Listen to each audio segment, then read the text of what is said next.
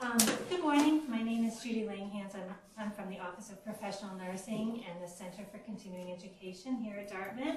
And I'd like to thank you for joining us for this very special session of Nursing Grand Rounds entitled Aspects of Interpreting. Um, I would also like to welcome anyone that's viewing this session online. Just a few housekeeping details. I'm very excited to tell you today about a pilot that we're doing. Um, so after the program, the pilot is to link um, attendance to evaluation. So after the program, you'll receive an email from the Center for Continuing Education to complete an online evaluation. Upon completing the evaluation, your one contact hour will automatically be posted to your online transcript.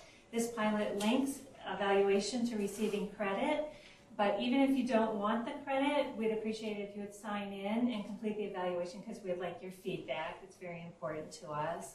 So please be sure to sign in in the back of the room, and you must attend at least 80% of the program to receive credit.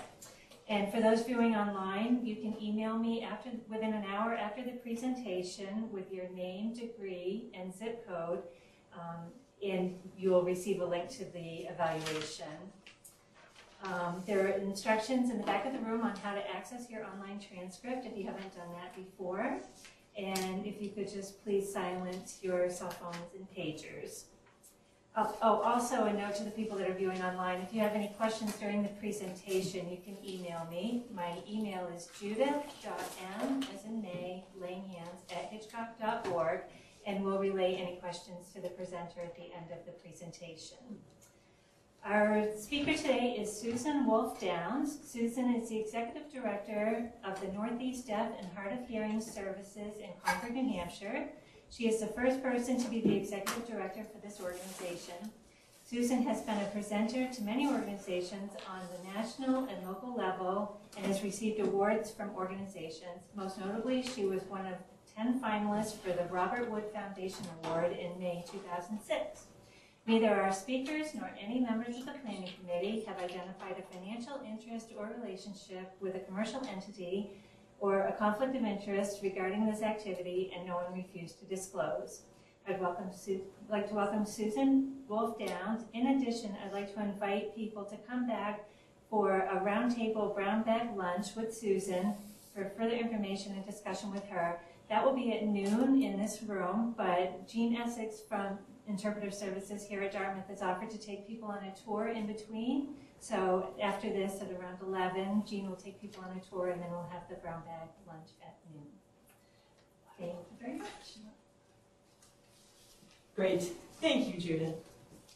Good morning, everyone. So we have interpreters that are, that are working right now. Uh, the interpreter that you hear the voice of is Janice, and she will be voicing for me because I am deaf. Um, I actually was born deaf, and I'll tell you a little history. Went to deaf schools all of my life, residential schools. Um, and at the college level, I did go to a um, program that had hearing students as well. Um, but that was my foundation growing up, so it gave me confidence. And that really kind of explains how I was able to kind of, you know, move up the ladder, reach out, kind of grow as an individual. Um, and I studied accounting and worked for the phone company and then became director of NDHHS, Northeast Deaf and Hard of Hearing. So that's a little bit about me. And when they asked me about a title for this workshop, I know you all have experienced tons of workshops, this and that, and everything in between. And I wanted to come with something different, and I wanted it to be really specific to patient care. So I wanted it to really center on the patient. And if I'm not clear at any time, please feel free to raise your hand and ask questions. And there's no stupid questions, so please go ahead. It's a safe environment. You're here, I congratulate you. So don't feel like you're going to insult me in any way. I'm here to answer your questions. Okay, this is a training. That's how we learn. And it's better to make the mistakes here than with your patients. so. And uh, interpreter just asked me to just check. Um, this is hearing culture, not deaf culture, but she wanted to just check and make sure everyone can hear me okay. Am I loud enough? can you hear the interpreter okay? Okay, great. Thanks. and I wanted to introduce my staff, Casey Farrell. She is one of um, two referral specialists at Northeast Deaf and Hard of Hearing, and I asked her to join us. She has a wealth of knowledge and skills in the referral department of interpreters.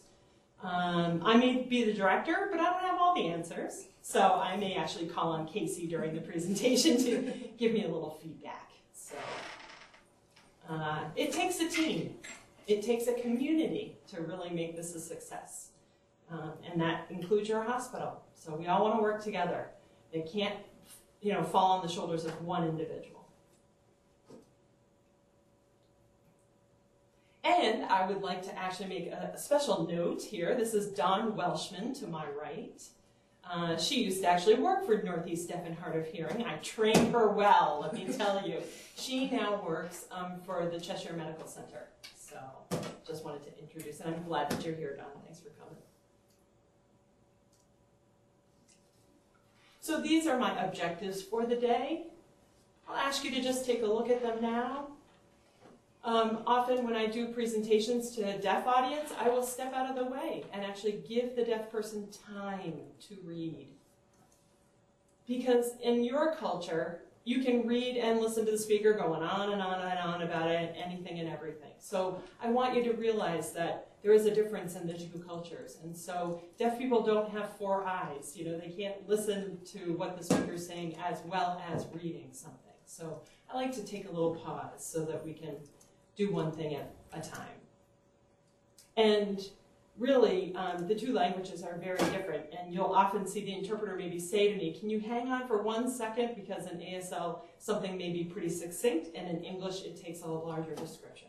And it, um, it really means that we're working as a team. You know, we have excellent interpreters. When interpreters ask for clarification with your patients, it doesn't mean they don't know what they're doing. It means they're an excellent interpreter because they want to get the message clear. So they're doing, that's part of their job. If they don't ask for clarification, I would wonder. you should wonder as well. So, anyway, so these are my objectives today. I'll just let you read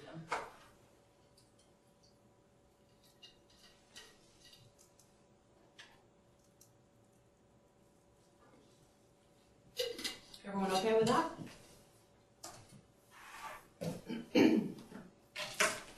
so I just want to briefly touch on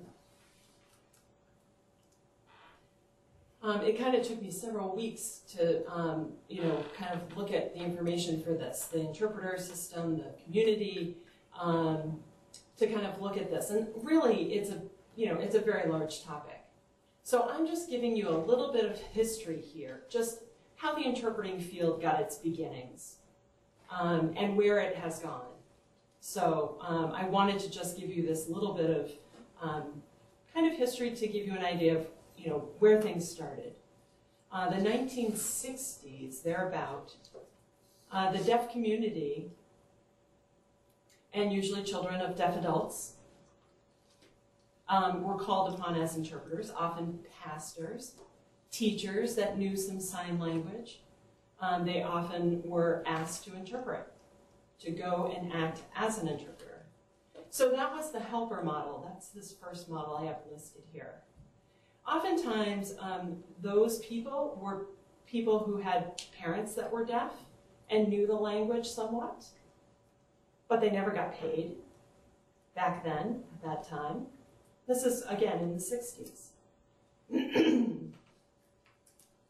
and we decided at that time that that was not working.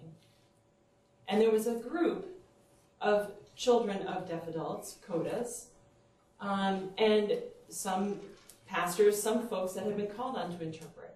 And they got together and they formed the National Association of the Deaf, NAD, and Voc Rehab. And they decided that they wanted to see a change. So from the helper model, we went to interpreters that have to take courses, they um, have to have certification, be evaluated in some way. Um, And at that time, there was none of that. And what they became was really conduits or a machine model. Whatever the doctor said or that the person who can hear said went straight to the deaf person. There was nothing else done. Sometimes the deaf person was left not understanding because if you follow exactly the English that the doctor is saying, that's not the deaf person's language. So there was no actual interpretation being done. So really, it took a while to become the third model, which is the communication facilitator, working between two languages. But it still had its sticky issues. The interpreters sometimes would get involved in the conversation. So the Registry of Interpreters for the Deaf, RID, which is a national group, decided that it had to change. So they actually developed bylaws, they went to conferences, and really kind of became this nonprofit company and tried to get involved.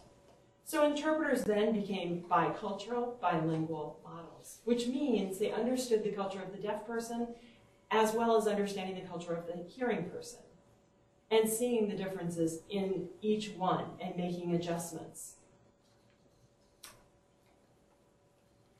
Oftentimes, a deaf person doesn't understand a hearing person's actions because it's part of their culture and not the deaf person's culture. And vice versa.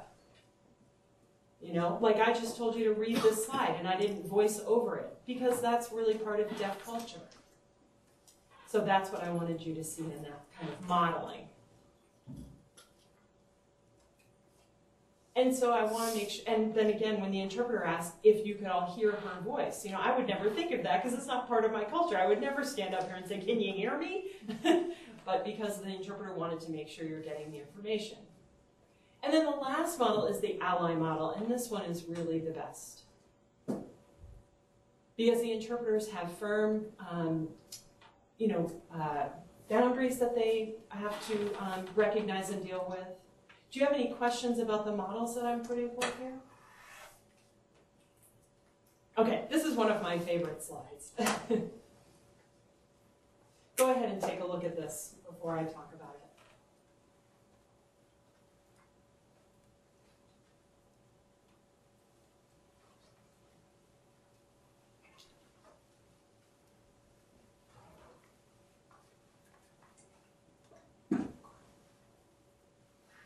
Okay, so does everybody, do you agree with this?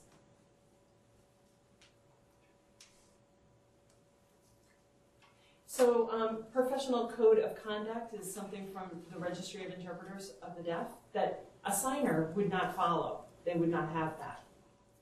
Um, oftentimes I hear from patients, and believe it or not, the deaf community is really connected with NDHHS where Casey and I work, um, especially the referral department that works with interpreters. And you know, a lot of times they will let me know. Um, you know, there was a person that they hired, they were a signer, I've never seen that person before. I could understand them okay, but, you know, this is not great. So we recognize that there are some gaps in communication access and patient. You know, maybe this person has a friend whose mother is deaf, and so they knew a little sign, and, you know, let's have them come because we can't find a professional interpreter you know, or let's use the deaf talk machine, that'll be good enough. You know? So don't depend on a signer. How many of you, I'm wondering, have you ever said to the patient, Can you read my lips? Raise your hand if you've ever done that one. Come on, be honest. It's a safe place. You can say, Can you read my lips? Have you ever said that to a deaf patient? Right? I see it. I see it in your faces. Smiles. I see. Some of you are guilty of this. But that happens quite often. For a hard of hearing person with hearing aids, and maybe they talk for themselves, that may be a safe question to ask. But really, the best approach for communication is to write a note and say, how do you prefer to communicate? And let the patient decide, not you. Okay? You know, if you're deaf, you know, you think, oh my God, you go screaming, running for the hills, right? You're afraid of what they're going to ask for, but just ask them. Some deaf people don't use sign language. They may not require an interpreter, but others do. So how will you know unless you ask? And the referral department is fabulous here. You get to depend on them. Jean Essex. You know, they also keep profiles of deaf individuals who come to this hospital to make sure that they can give a good match. And if they're not sure, they'll be in touch with our office. And we have a database that keeps profiles for deaf individuals, who they prefer to work with, who they don't prefer to work with. So, and we can actually use that as a, a wonderful resource. So it's their right to have that, to make sure that we get a good match, the right interpreter for the right situation. And it's interesting because, you know, once a, a hospital has a deaf patient, if they haven't had one, they don't know what to do. And it's kind of this frenzy of activity and they wonder how they're going to make it through. And they have to find an interpreter. And so they say, oh yeah, we found an interpreter. Great, no problem. So they put that interpreter in there in that situation. And it happens to be a good match. That's wonderful when that works out. And then they say, great, can I have your business card to the interpreter? And they take that interpreter's business card. Then another deaf person comes, deaf, different deaf person. And they think, great, let me call that interpreter. I have their number, I have their business card, let me get them in place again. And then you have another deaf person who comes to the hospital, and they use the same interpreter, time and time again. You want to think about it the other way around. How do you know that this deaf person prefers that interpreter? How do you know that interpreter is a good match for that deaf person? Do you think that interpreter, that one interpreter, can match every single patient that comes into this, this hospital? Probably not. So it's important to ask the patient how they would like to communicate. Do you have a preference of interpreter? Do you have names of interpreters that you work with and feel comfortable with? And sometimes the deaf person will say to you, now I like that, that interpreter who's blonde and really tall, the one with the glasses, you know what I'm talking about? They don't know the name of the person. A lot of times it's difficult for a deaf person to remember the names of an interpreter. So you may run into that where they give you a description. I actually have been teaching the deaf community and telling them, if you find an interpreter that you want to work with, ask them for their business card. Then you have their contact information with you and you can ask for them. And that way, if you are asked who you prefer as an interpreter, you have a more solid lead. You have their name and their contact information. So that's one way of doing it. Or you can always call Northeast Deaf and Hard of Hearing and ask us. We have this deaf person here. Who is their preferred interpreter? Do they have any preferences? Because we do often have a list. And we are certainly willing, if you can't find an interpreter, we're willing to take over that process for you and continue the search to make sure we find the appropriate match for you.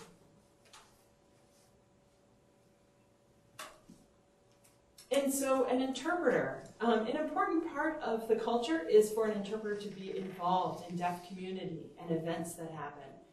The interpreter, the signer, may not do that at all. So um, an interpreter actually will take the time that it requires to socialize and to be um, part of the deaf community. And we talk about something called deaf heart. And we, that's a concept in the deaf community. And it means a person who is genuinely interested in um, the, the, um, the value of the deaf community. Um, oftentimes there are, you know, gatherings, maybe family gatherings. Sometimes we have to find an interpreter who wouldn't mind volunteering for that. So we have a great group of interpreters in this area, and they are allies to the deaf community.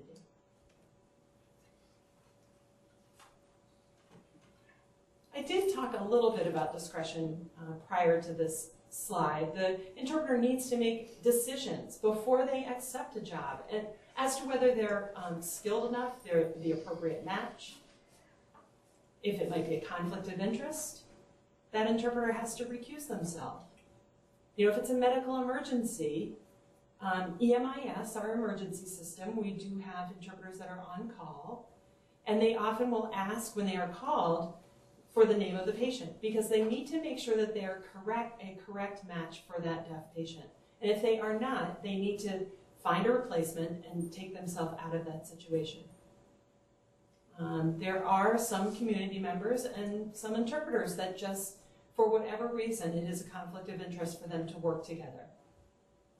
And it's sometimes reasons that are unknown to you. So um, it's important that we make sure that they're the proper match. And that's why we refer back to their profile at Northeast Deaf and Hard of Hearing. The referral department at NDHHS has um, all the profiles, and they have it quickly accessible. And so they can make the call to any deaf person on a video phone and check with them as well to make sure that they want to be using the interpreter that you have set up. Deaf people want certain interpreters for some appointments and other uh, interpreters for other appointments. And we understand that. That's up to them. So anytime we often call the person and make sure, you know, what are what are your preferences in this situation? Do you want us to reschedule the appointment if we can't find your preferred interpreter, or would you like to go ahead with someone else? So we ask those questions. So, and sometimes the referral specialists go out into the community. And they ask me as well. Because sometimes a new person's name will come up, a deaf person's name that they haven't heard of before. And they want to make sure that it's the right match. So they'll ask me for my opinion. So um, oftentimes, uh, if a deaf person, you know, is a strong American Sign Language user, you know, we need a nationally certified interpreter to work with that person. So it's important to have the right match. And this is just, again, something for you to be aware of. We want to make sure that the interpreter does not counsel or advise. And the interpreter must have the skills necessary for the particular situation. Sometimes the medical providers, as you know, come up with these phrases in English that are incredibly complex. And you see the interpreter not signing at all, right? The interpreter is taking that information that you have given them in English, and they have to then take that and put it into American Sign Language because they are two separate languages. So they can't predict what you're going to say. They have to wait for you to say it, and then they have to give their production in American Sign Language. It's almost impossible to repeat exactly what the doctor is saying, verbatim, because it's in a different language. So they must understand the concept of what the doctor is saying and the meaning, and take that and then put that into American Sign Language. And if you see the deaf person doing this, nodding, it means that they're understanding the interpretation. If you see this from the deaf person while the interpreter is signing, you gotta wonder, and you may wanna take a step back and see if you can, you know, make it more clear, or maybe you need another interpreter. Maybe you need a, a different interpreter. So you want to make sure that the language is a match. And it's tough. It's not always clear. And sometimes the interpreter themselves will have to make a split decision right in the middle of that appointment and maybe decide, you know what, this is not an appropriate situation for me to be in. Um, for some very crucial situations, there are often times that we need to send two interpreters, a certified deaf interpreter to work with the hearing interpreter as well, for linguistic reasons, just to make sure that the information is conveyed as clearly as possible. Okay.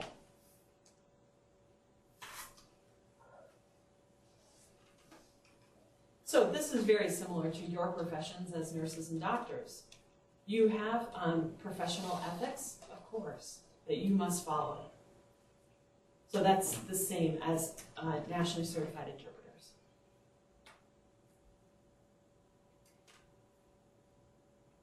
And with deaf culture, there is a little bit um, with, if you're talking about morals, for example,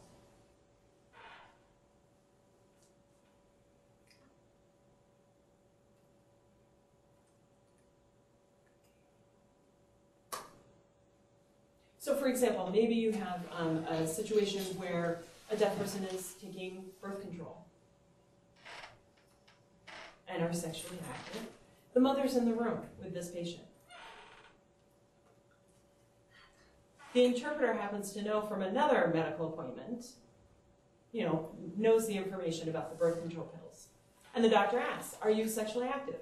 And the deaf girl says, No. Mm-mm. And the doctor says, Are you on birth control? And the mother's sitting right here again, and the deaf patient doesn't want to identify any of that information. It's a sticky area. The deaf person will often feel a sense of trust to that interpreter. But the interpreter has to make adjustments and decide whether that information must be conveyed or not.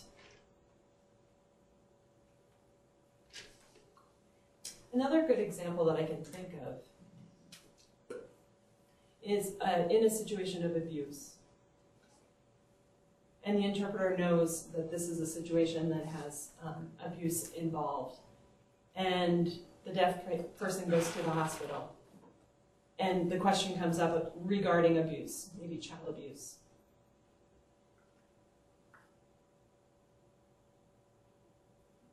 And this interpreter in this situation probably has to make a mandated report because it would be harmful to the child in the situation involved if they did not. So this is in protection of the child. And social workers by law obviously have to be mandated reporters. So there are very few times that interpreters have come to me and have said, you know, in this situation, this adult is a, a danger to themselves, a danger to others, you know, whatever it is, so that we can make that report and without giving our names. So, so that the proper authorities can be contacted and they can make an investigation and check into that. And it's all obviously closed information. I don't have any access to that information, but it's it's a fine line. Interpreters have to work as part of a team. And it's so important to involve our organization as well as a resource. So I wanted to talk a little bit about uh, a nationally certified interpreter and what that's like. In the state of New Hampshire, we have screened interpreters who may have just graduated from an interpreter training program. And then we have all the way up to, you know, a a fifth year, you know, person who has uh, been screened, who's an excellent interpreter, but just not ready to take the national exam yet. Sometimes hospitals and doctor's office will um, hire an interpreter based on their cost. So they will call different interpreters and say, well, how much do you charge? How much do you charge? And of course, a screened interpreter can, compared with a nationally certified interpreter, is much more expensive. And so we want to make sure that um, you get the right interpreter, not just the one who is the least expensive. So really, under the RSA in the state of New Hampshire, VR is um, the body that really makes that determination. So we want to make sure that we have the correct uh, level of certification to meet the need.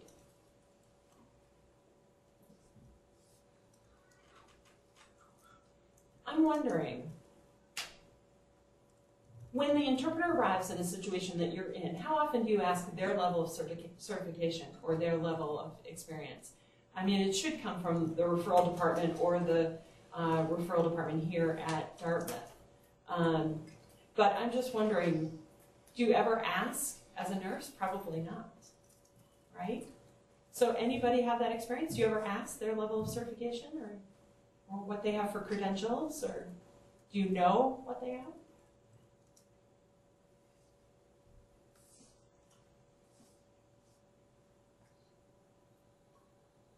Or do you look at their criteria before they arrive, how many years of experience they have? Hmm, their cost is low compared to this other interpreter. So it's, you know, it's important that you kind of figure out what level of skill the interpreter has that you're working with. we actually do not have uh, NIC ma- uh,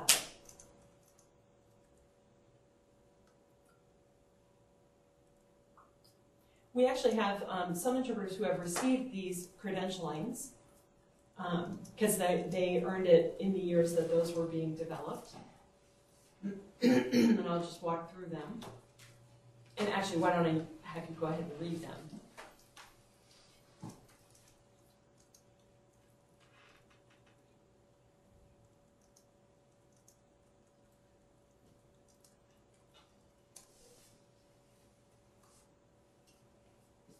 NIC certified is uh, similar to a person, back then, was similar to a person who was screened. The advanced, the minimum skills, um, who makes those decisions as to their qualifications and whether and what tests they have passed? It's the Registry of Interpreters for the Deaf, the national body.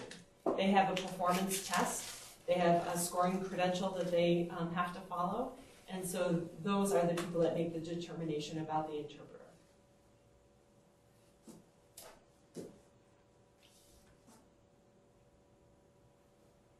And the, my point being is just to kind of give you an idea of the system itself that interpreters have to follow.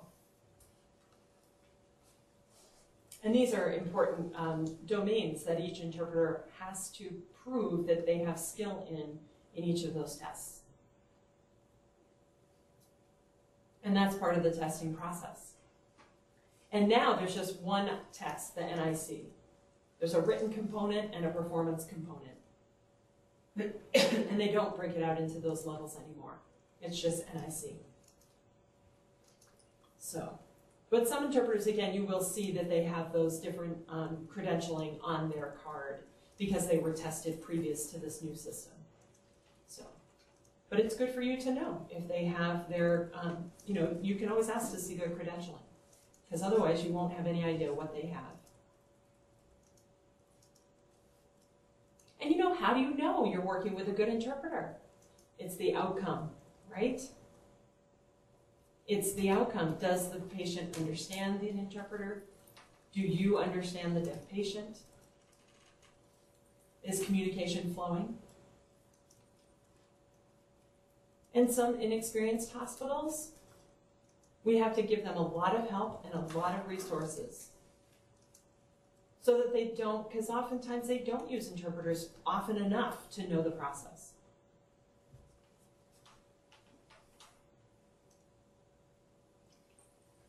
We do have other certifications. We have the NIC that we just went through, and then these are some of the other certifications. This is what I was talking about, a certified deaf interpreter. And why do you think that using a certified deaf interpreter might be important? Does anybody know? Why would you hire an interpreter in the first place? Just a regular interpreter to sign and to voice. Why would you hire them? For communication, right? Yeah. So you want to make sure that you get clear communication. Sometimes, with that interpreter who can hear, they struggle with the language because it's not their first language. And they're not certain that they can understand that deaf individual. And that's when you want to bring in a certified deaf interpreter who is a better match linguistically to that deaf individual and can work in conjunction with the hearing interpreter to make communication flow. And so they work as a team. And it does take an extended period of time because it's now going through two interpretations, but it's, an, it's really a valuable experience. And this is a little off the point. But a couple of weeks ago, someone called. It was a woman. She was in her 60s. And she said, I need your help. And she said, My mother's in the hospital. She's 86. And we're having a difficult time in communicating. and they weren't able to find an interpreter. They were typing with her. I said, okay. So, you know, I've seen it all, every situation you can think of. So I said, where did this person go to school? They went to a school, a school for the deaf, a residential program. And, you know, I've worked in a lot of places. I and I have, I know this person very well, and they have lost some of their signing capabilities. And she signed hospital in a very different way than the normal way to sign hospital. So I had to double check with her to make sure we were on the same page. That we were talking about a hospital, but her language was starting to decline. So I said, Have you used interpreters for medical appointments? And she said, No, never. I almost fell out of my chair at that point. Couldn't believe she had never used interpreters. So I have to be careful with my expression and my body language. But anyway, so I said, Okay. I said, How about let's get the social worker involved that's working on your case? I said, It's important that you have an advocate because I'm working with you and I want to make sure that, you know, we get the patient's needs met.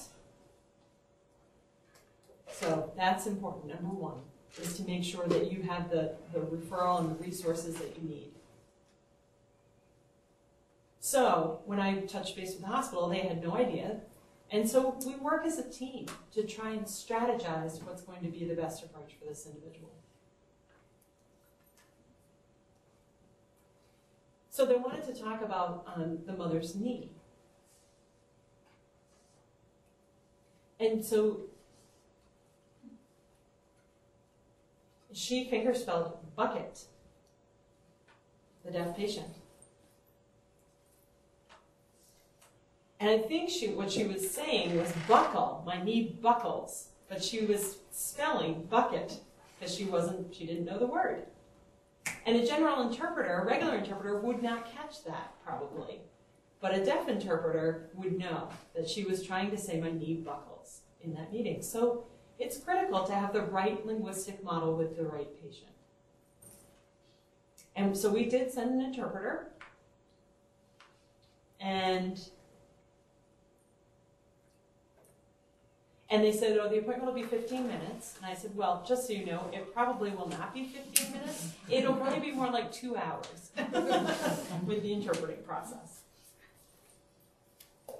I mean, I have seen it all. Really, I've seen about every situation, and I still, each time, there, you know, things happen out there that I never expect. So.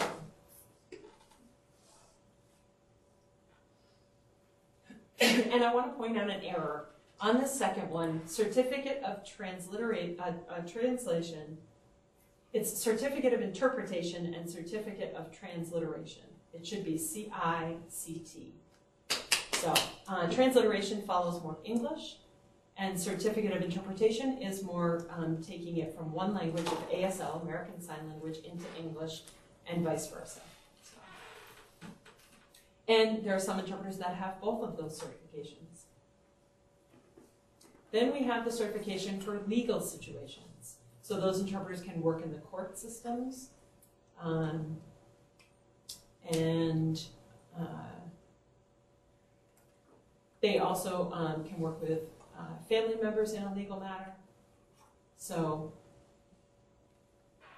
you don't have to have someone who's certified in legal, but it is the best case scenario. But if they have training in legal, um, that's always a must. And you always have to rely on the interpreter to make the, make the judgment call if they are the appropriate person in that situation. And really, again, remember you're working for the patient. We want to make sure that the patient's rights are met. Oral transliteration, there are uh, many uh, hard of hearing and deaf individuals, some who grew up orally and do not use sign, and they miss a lot. Um, so I suggest in that situation, you might also hire CART, which is a service that types out the message, and you can either receive that on a laptop or on an overhead screen. Deaf blind certification. Um, this again would be where um, the person is using tactile communication. And oftentimes this person is a certified deaf interpreter who works with deafblind individuals. And a lot of times your uh, interpreters who can hear, your general interpreters, will tell you that they may not have expertise in that. And the last category is skate screened interpreters who have taken an interpreter training program, maybe are out one or two years, and have taken the screening to prove that they have some level of uh, skill. And they're not yet ready to take the national certification, but they have that on as their goal. And if you think sign language, who do you think is that's for? If you think it's for people who can't hear only, it's not. It's involved in all of this. So I just wanted to bring this up so that people kind of expand your thinking around sign language as a form of communication. There are languages that don't rely on speech. British Sign Language, French Sign Language, okay? They all have their own separate sign languages. So I just want you to kind of think outside the box when it comes to a visual language. And this is, you know, really interesting, speech without communication. Babies babble, right?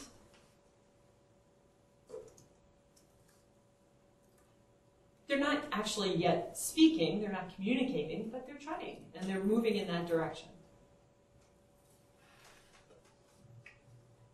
Really, autism is a spectrum, and I'm not here to expound on the autism spectrum, but I do want to just make the, the plea for autism, uh, sign language works with people who um, have autism. It can work with babies that are just beginning to babble. Um, it's great to develop eye contact and um, eye-hand coordination. You know, a lot of times, you folks who can hear, you just disregard facial, you know, expressions and body language. It's very important. And really, um, deaf people obviously have been using it forever. And so it's an important part of our communication. Um, a lot of times you get bogged down with all your auditory stimuli, you know, your iPhone, your music, your, you know, I'm behind you watching you drive. You're swerving all over the road because you're trying to change the radio station and you're making me crazy. so, you know, they think that deaf people can't drive. Well, I I've seen it happen too often. and in the situation of mental health, there are some times when a person can have a psychotic break and they're making no sense at all. And even though they can hear, the better approach might actually be a visual communication.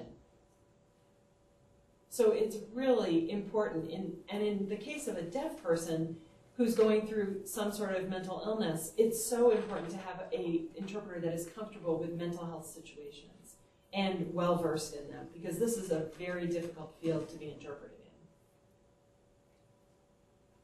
When you have um, elderly patients, maybe experiencing dementia, and maybe the part of their brain that works with speech is not functioning well so maybe some basic sign would help. You know, a smile. They can still see. They're just, their brain is not functioning at the level it used to. So it may be helpful to have some sign language. So it's not just your deaf patients that you're using sign language with. It can really be helpful in a variety of settings. So there's, sign language has been around for thousands of years. And these are just resources for you to know. And um, I'm sure that you can take trainings on these where they expound on them even more. But there's the, the key. You know that we're all, we all have to provide this access, this communication access. And it is difficult, and it's a very demanding field. And we get that. I want to make many, many clones of interpreters so that they're at the ready all the time because they're not often. Um, I encourage high school students to think about this field. Get into it. It's not easy. It requires four years of study. before it was only two, now they're, they're making the shift to a four-year degree. And I wouldn't be surprised 15, 20 years from now that you'll have to have a master's degree to be an interpreter. Um, and it really would be lovely if that were a requirement now, because it really is critical. So far, are you with me? Everybody here, are you sure? All right, to make some noise? All right.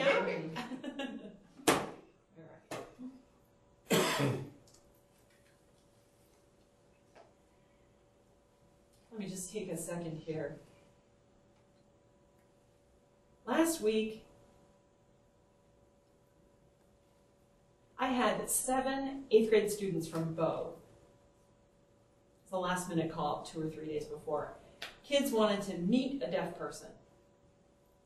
They did one year of fundraising. They were willing to do a donation um, from their bake sale.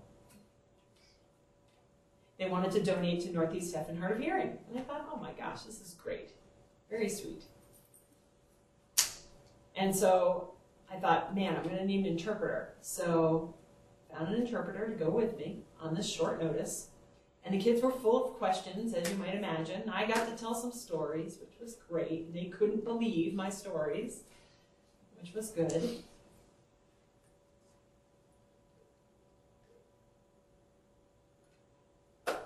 And, you know, my husband was telling me, my hearing aid's not working. My hearing aid's not working. There's something wrong with it. I don't know what's going on with it. He's hard of hearing.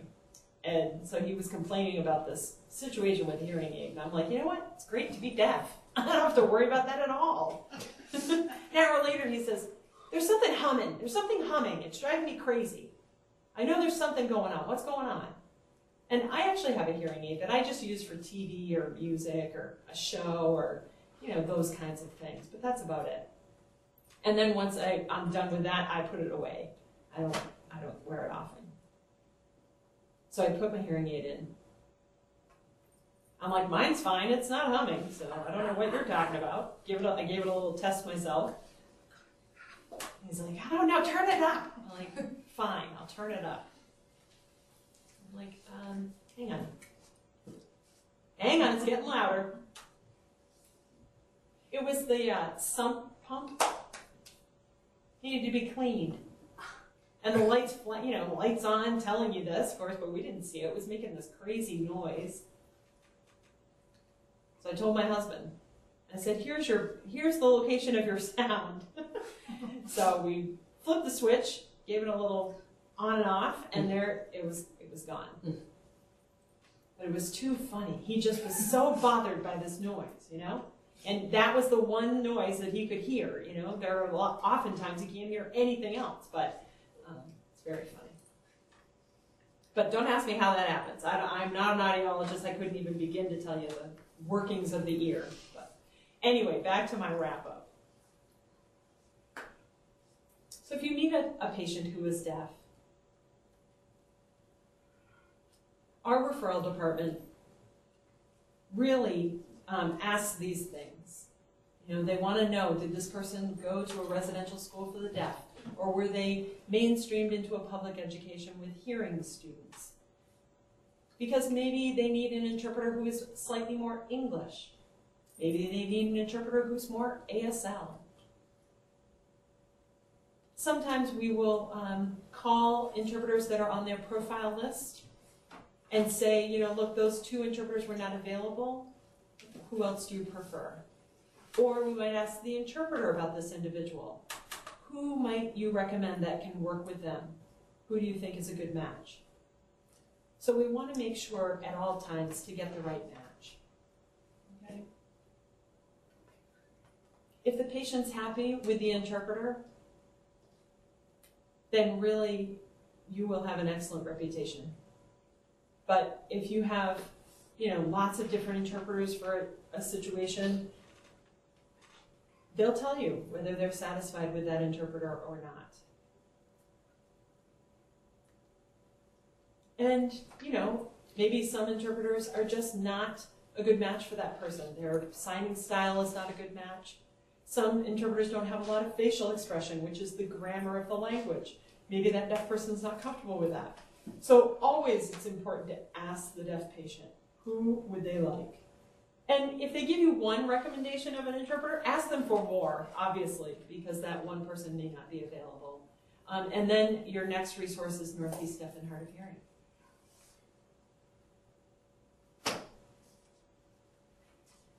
This um, Deaf Plus means that it might be a deaf individual and they may have cerebral palsy. And that would require a CDI. So you do a regular interpreter with a certified deaf interpreter because their signing sound may be very difficult to understand. Um, if they call um, to our organization on the video phone, a lot of times we have to bring in a certain staff member who can understand them and really match them for communication and take the time it takes to understand clearly what they're asking for. So Deaf Plus, that's what that means, is a deaf person with another disability. For a hard of hearing individual, if you would, you, you may get a lot of this with the deaf, with the hard of hearing person. They nod quite actively when you're done talking and they smile. What do you think you should do next with that person? If that's all you get, what do you think? Come on, you know, give me a break. What do you think? So you mean you get this as a response, and you think great, and you leave the room. Do you know they understood you? Are you satisfied? Why not? You want to ask the patient, what do you think I said? Can you, can you give it back to me? You know, what's this test for? Or what's this appointment for? Make sure that they give it back to you so that you know that they understood. Okay? Because otherwise, all you're going to get is that smile and nod. Mm-hmm, sure, okay. And you never know if you have full understanding. About 15 years ago, there was a funeral. Um, and it was a deaf person um, in a wheelchair. And it was quite snowy out. And the interpreter um, wanted to actually follow them in their car. And the deaf person said, No, I'm not, I'm not a baby. I don't need you to follow me. And so the person said, Why don't you call me when you get home just to let me know you made it okay? And they said, Fine, I can do that. So this was down in Philadelphia. Anyway.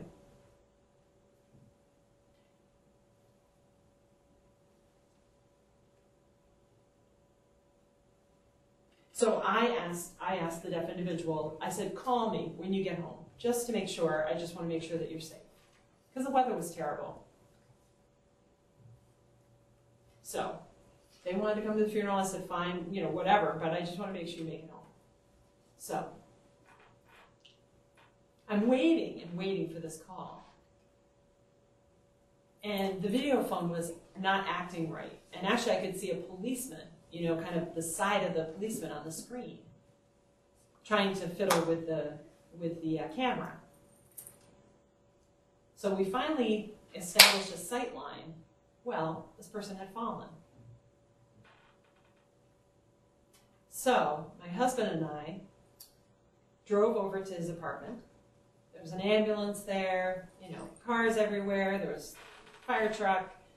And what had happened was the person got home and tried to use their walker in the snow because the wheelchair wasn't able to do it and just made a misstep and fell and wasn't able to crawl because they were um, uh, having to sit there for, it was maybe 10 or 15 degrees outside and the plow came by and saw the van and saw, you know, all this kind of the wheelchair out there.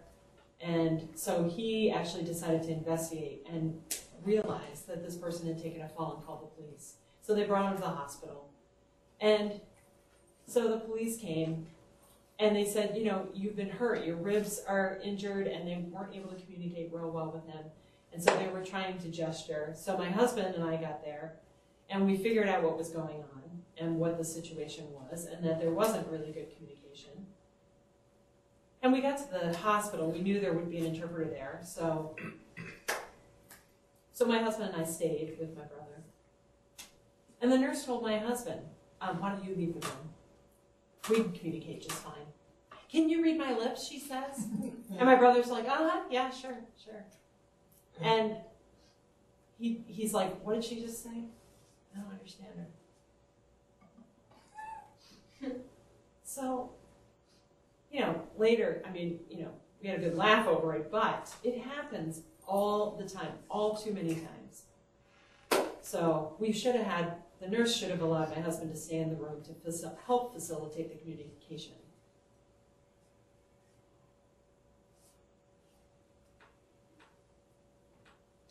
And this is very important. The interpreter's background and degrees. Please don't hire a signer. Make sure that you hire someone who is qualified. And um, certainly at the roundtable, we can go into deeper discussion about some of these issues and have good discussions. But if you have any questions now, I'm happy to answer them.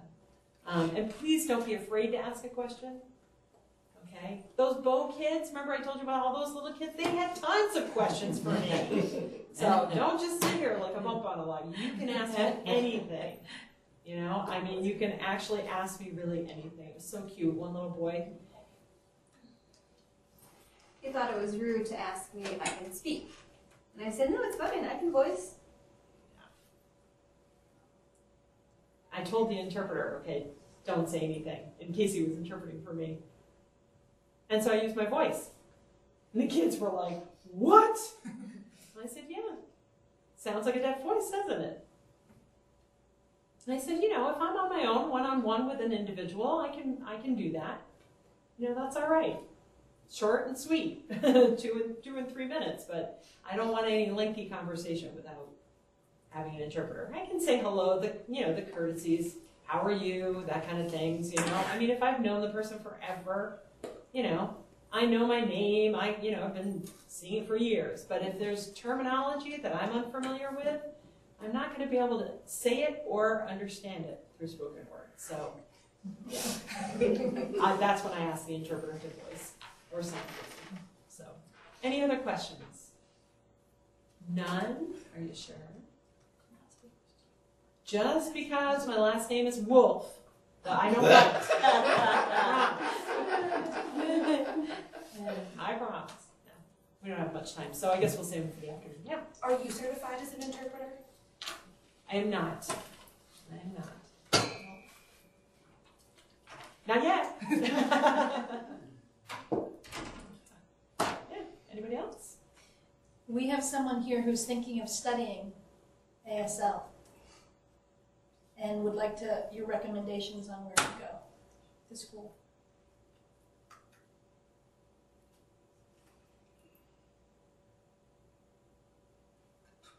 Well, actually, the better person to ask might be the interpreters. Um, I know there is an interpreter training program. Uh, do you live in New Hampshire?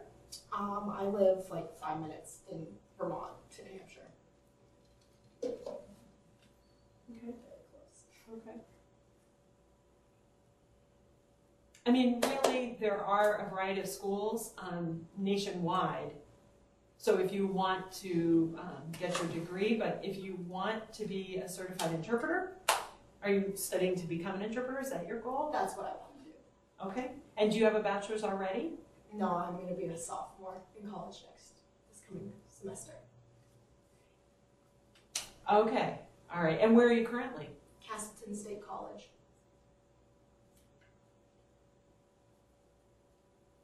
Hmm. Okay. Well. Yeah, and that's the western part of Vermont near Albany Mhm. area. You probably want to go online and see where the interpreter training programs are. Um, but I recommend that if you want to become an interpreter, you should probably get involved in an interpreter training program um, because you have a whole host of courses that you would take. I mean, if you just try and learn everything out in the community, it's pretty rare that you would be able to do that. So, um, if you wanted to um, talk with someone at the University of New Hampshire, they have an interpreter training program. I could give you a contact there. Um, there's also a program in Maine. Um, Boston has an interpreter, Northeastern, uh, they have an interpreter program. Um, yeah, so I could, you know, I could certainly give you a contact. Syracuse has another program, so, yeah, Albany, Syracuse, yeah. UConn, uh, oh, Utica, I believe is where the program is. Yeah, Brown University, I don't know if they are offering currently, but, but there are lots of interpreter training programs. Um, I'm obviously from New Hampshire, so I focus a bit on New Hampshire, but I can give you that contact if you would like it. Yeah. Good. So I'm hoping maybe to see you all around, and maybe I'll see you at the noon brown bag. And thanks for coming. And if you feel like you want to ask me a more personal question, that's fine. You can certainly approach me, and um, I'll be around. Thank you.